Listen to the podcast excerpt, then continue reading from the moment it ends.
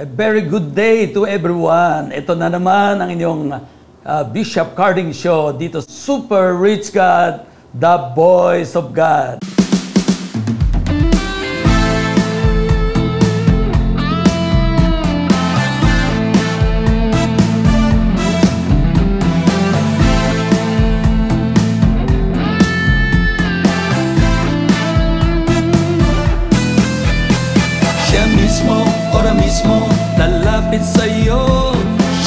Mismo, ora mismo, lalapit sa'yo Siya mismo, ora mismo, lalapit sa'yo Siya mismo, ora mismo, lalapit sa'yo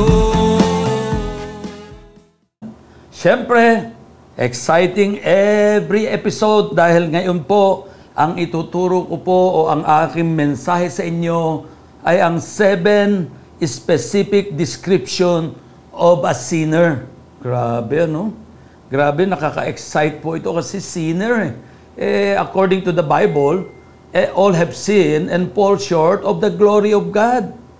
So dito po sa Titus chapter 3, uh, verse 1 to 3, uh, I will read it to you.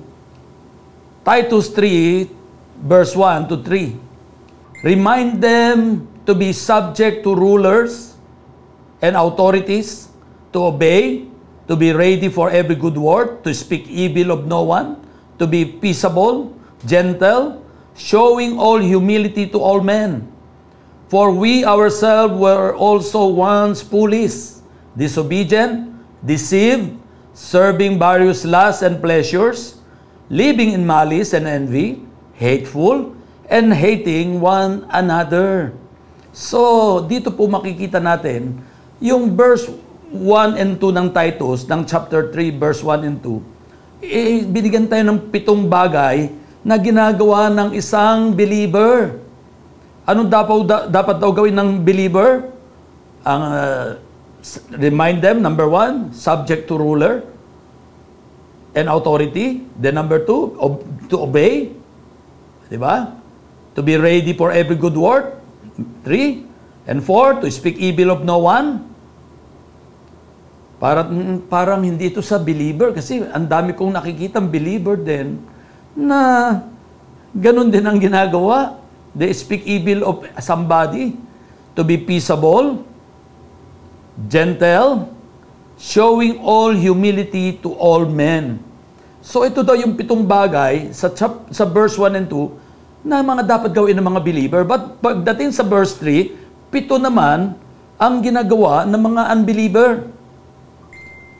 For we ourselves were also once foolish, disobedient, deceived, serving various lusts and pleasure, living in malice and envy, hateful, and hating one another.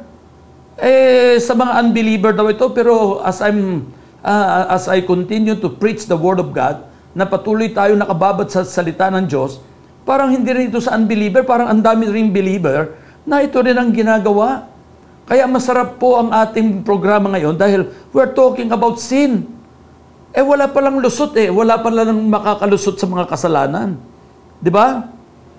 So number one, pulis. In Greek word, anotos. In Galatians chapter 3 verse 1 and verse 3, you began your life in Christ with the Spirit.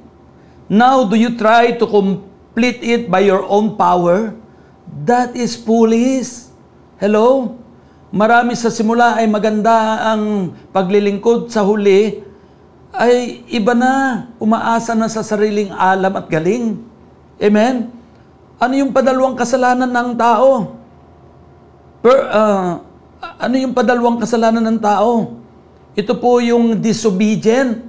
Oh, sa unbeliever ba yon? Ang dami pong believer. Sometimes we are disobedient. Kapag hindi natin gusto, hindi tayo susunod. So, disobedient. Ibig sabihin, in Ephesians chapter 2 verse 1 to 3, In the past, you were spiritually dead because of your sins and the thing you did against God. Yes, in the past, you lived were full of those sins. You lived the way the world lives. Following the rulers of the evil powers that are above the earth. That same spirit is now working in those who refuse to obey God. In the past, all of us lived like that, trying to please our sinful self. We did all the things our bodies and mind wanted. Like everyone else in the world, we deserve to suffer God's anger just because of the way we were. Amen? Amen? So, disobedient na minana sa kasalanan. Ang problema po, kahit tayo po ay kristyano na, ay nagkakaroon pa rin tayo ng disobedience. Ano pa po yung number three? Anong kasalanan po itong pinag-uusapan? Deceive. Di ba? Revelation 12.9, it was thrown down out of heaven. This giant dragon is that old snake, the one called the devil or Satan, who leads the whole world into the wrong way. The dragon and its angel were thrown to the earth. Amen. Amen. Na yung yung kadiliman po, ang deceiver, ang great deceiver ay nakakaapekto din sa mga tao. At yun lang naman ang trabaho niya, ay kung bakit naman irony of life, eh, nadidisip pa rin tayo. Amen? At number four, ang number four is serving diverse lusts and pleasure. In Galatians chapter 5, verse 19 to 21, the wrong things the sinful self does are, are clear. Committing sexual sin, being morally bad, doing all kinds of shameful things, worshiping false gods, taking part in witchcraft, hating people, causing trouble, being jealous, angry or selfish, causing people to argue and divide into separate group, being filled with envy, getting drunk, having wild parties, and doing other things like this. I warn you now, as I warned you before, the people who do these things will not have a part in God's kingdom. Shout hallelujah. Di ba? Dahil sa mga lust and pleasure, even believer, Kuminsan eh, na, na, feeling natin na naisahan tayo. Kaya gusto rin natin makatikim ng mga inom-inom. At uh, natutokso din tayong gumawa ng hindi mga karapat-dapat. Ano pa po? Living in malice and envy. Abay, kadami. Diyos ko po. Pag, uh, glory to God. Ang dami po ang uh, believer, follower ni Christ, but they are so envious inggitero, jealousy. Kung alin pa yung uh, anak ng Diyos, sila pa yung napakaseloso at mm, hindi mo lang nakamayan, ay masama na ang loob sa'yo. Hello? So sabi po dito sa Titus uh, 3.3, In the past, we were foolish too. We did not obey, we did not obey, we were wrong. And we were slave to the many things our bodies wanted and enjoyed. We lived doing evil and being jealous. People hated us and we hated each other. So, ang number 6 and number 7, dito rin sa talatang ito nakapasok. Hateful. Ano yung number 7 na kasalanan ng tao? Hating one another. Grabe talaga ito. So, pag binasa mo itong uh, uh, seven uh, specific description of, of sin. Di ba? Nakikita natin na walang pinag-iba ang mga unbeliever sa mga believer. Amen? Di ba? Ang nakakalungkot po nito, sabi nga, alam niyo po, nagagawa ko ng mga extravagant grace nuggets. Ay, habang ako'y naggagawa, habang ako'y uh, uh, nag, uh, dumidikit kay Lord, nagme-meditate, nagbabasa-basa ng mga mga reference, aba eh, sabi nga dito eh, tayo, we, we exalt, we exalt sin. Ano ba yung we magnify? Di ba? We magnify, we elevate by praise or in estimation. Di ba? We exalt or magnify sin. Grabe ba yon? And glorify sin. Para ba ang kasalanan, ang bida? and look down on God with disrespect. Tapos nilolook down natin ang Diyos, wala tayong karespa-respeto. Matapos siya mag, mag-sacrifice, matapos siya nag, nakaranas ng agony, ng mga pag, pagkahirapan, panlalait ng tao, hindi natin siya tinataas. Hello? At pinag-aawayan pa. Hello? Nakalimutan natin We have forgotten how wrenched we are before. Hang, hamak lang tayo. Walang kaibig-ibig. We forgotten the how wrenched we are before the sweet Spirit found us. Sino bang sweet Spirit? We need the sweet Spirit of Jesus na nagiging komportable po ang mga makasalanan during His time on earth. Lahat ng mga prostitute, mga doubter, mga slanderer, mga Pharisees, abay nakukumbida siya sa bahay, pumupunta siya. Hello, mga lima ang asawa, o, o, o ang dami. Lahat ng klase ng taong makasalanan, kagaya ng pinag-uusapan natin, lahat po I feel comfortable in the presence of the sweet Spirit of God. Grabe! Di ba? So, anong ibig sabihin pa? Dapat sa mga churches, tamang-tama nga po ngayon at may pandemic. Medyo, sabi nga eh, oh ano, back to start ulit tayong lahat.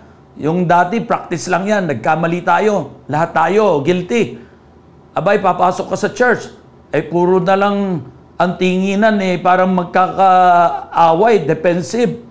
Tinitingnan mo ang kapwa mo, ay ito, makasalanan ito. Ah, ito siguro, mas madaming kasalanan ito sa akin. Hahanapan ko ito ng mali para projection, para hindi ako mapansin sa kasalanan ko. Hindi ako magpapahalata. Kunyari, banal na banal ako sa damit ko para hindi halata na marami akong boyfriend. Hello?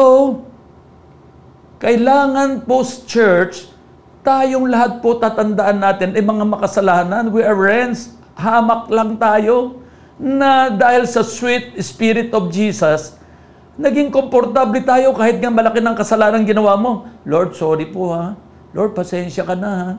Oh. Bakit? Kasi komportable tayong lumapit kasi napaka-sweet po ni Lord. Hindi mo marinig na nan- nanunumbat man. Kaya sabi po sa Romans 5.17, For if by the one man offense dead reign through the one, much more those who receive abundance of grace and of the gift of righteousness will reign in life through the one, Jesus Christ. Hello? Bir mo, grabe, sa isang tao, Eva Adan, sa, kay Adan, ay lahat ay namatay sa kasalanan? Ay tayo lang naman dahil sa isang Diyos na nagkatawan tao si Jesus, tayong lahat ay nagkaroon ng abundance of grace. Abay, bakit ang hirap? Ba't pinahihirapan natin ang mga tao? Kung dahil sa isang tao, nagkasala ang buong mundo, na wala namang ginawa at wala namang kinalaman, bakit pagdating sa kaligtasan at sa abundance of grace of God, bakit hindi ba pwedeng lahat tayo ay ligtas din? Amen? Sana po mag-aral po tayo ng mabuti ng salita ng Diyos. Hindi po tayo nagbabasa ng Biblia para lamang ipang-debate o ipanglaban. Dapat po lahat ng mga nagtuturo o lahat ng, ng follower of Jesus dapat meron tayong sweet spirit. Alam niyo po, pasensya na po kayo sa akin. Ako po eh kuminsan din po, pag alam kong tama, at yung aking paniwala ay tama, na hindi naman ako sigurado kung talagang tama, abay, eh, kuminsan ako po eh nanunumbat din. Magbagong buhay kayo. Hello? Ay, hindi po ganun ang ating Panginoong Jesus. Sa buong Biblia, pag nagbasa ka, kaya nga ako na born again, kaya nga tayong lahat ay nakakilala sa Diyos. Kaya ang dali nang lumapit sa Diyos dahil ito ay kumbaga, oh, second round, yung dati practice lang. Dito sa Super Rich God, naintindihan natin na ang ating super rich God ay tunay na very sweet. Kailangan lahat ng churches, siyempre ikaw mismo, ta ako, tayo mismo ang church, dapat sweet spirit din tayo. Amen? So, maraming salamat at uh, sana po dito sa ating uh, mensahe ngayon na seven specific description of as of as of all sinner or or of all sin, 'di ba? Ito yung pitong specific description. Amen? Eh pati nga yung verse 1 and 2 ng Titus, abay, yung unbeliever daw, uh, ito daw mga dapat gawin ng mga believer. Aba, eh, yung, yung dapat gawin ng believer ay hindi rin ginagawa. Pagdating sa verse 3, sa mga unbeliever daw, ay believer pa rin ang gumagawa nung para sa unbeliever. O, sino makakapasa rito? Dito lang, huwag na tayo magdagdag ng iba pang kasalanan. Dito sa ating pinag-aralan ngayon, sino diyan sa inyo na nakikinig ngayon, pwede kang tumayo at sabihin mo, hindi ako yan. Hindi ako marunong mainggit. Oh. Mga kapatid, kung minsan po, ayaw ko, lagi ko po itong inuulit, pasensya na po, totoong tao lang. Ayaw ko na magsuot ng mga alahas, kung minsan. Kaya lang sayang naman kasi lalo na ngayong pandemic, ang daming nawawala na sa mundo. Eh, hindi man lang natikman yung regalo sa akin. Amen? Eh, kailan pa natin susuotin? Di ba? Kaya lang, pag nagsuot ka ng mga mamahaling alahas, mamahaling relo, abay, ang daming naiinggit. Mga kapatid, mga giliw na sumusubaybay dito sa super rich God, dapat po, pag ako po ay nagkwekwento sa inyo, patungkol sa mga bigay na alahas, mga masasarap na pagpapala, bigay ng Diyos lahat, mga lupain, oh, dapat po tayo ay hindi po naiinggit, hindi tayo sumasama ang loob dahil nakalimutan nyo ang pinagmulan nyo. At padalwa, dapat pagka merong mga anak ng Diyos na pinagpapala, dapat masayang masaya ka. Bakit? Na yung palang sinasamba mo na kagaya ng aking Diyos, ang super rich God, ay may pag-asa ka pala. Dahil ako nakaranas at marami nang nakaranas ng pag, pagpapalat kasaganahan, ang mga extravagant grace na natanggap ng karamihan, dapat matuwa ka, hindi mainggit. Dapat matuwa tayo na tayo pala ay kasunod na, may pag-asa pa pala tayo, totoo pala ang pangako ng Diyos sa atin. Amen po ba? Kaya nga po, uh, maraming salamat po sa inyong muling uh, pagsubaybay sa programang ito. All have sinned and fall short of the glory of God. Wala pong matuwid. Amen? Pero ang kagandahan, ang binigay ng Diyos sa atin ay buhay na walang hanggan. Amen? If you believe in God, ay magkakaroon tayo ng buhay na walang hanggan. Kaya nga po, maraming salamat. Hanggang sa muli po, I pray and I declare na tayong lahat po ay sweet spirit na po ang nasa puso. Kung tayo nagkamali kahapon o kagaya ko kahagabi, kaha, kagabi, nagprograma ako, medyo sinabihan ko rin yung mga medyo mga mali. Pero tinama ko na ngayon, dapat pala, kagaya natin si Jesus, meron na rin tayong sweet spirit. Kaya aasahan nyo sa mga susunod pang programa, si Bishop Carding ay meron na ring sweet spirit. God bless you! See you again next episode.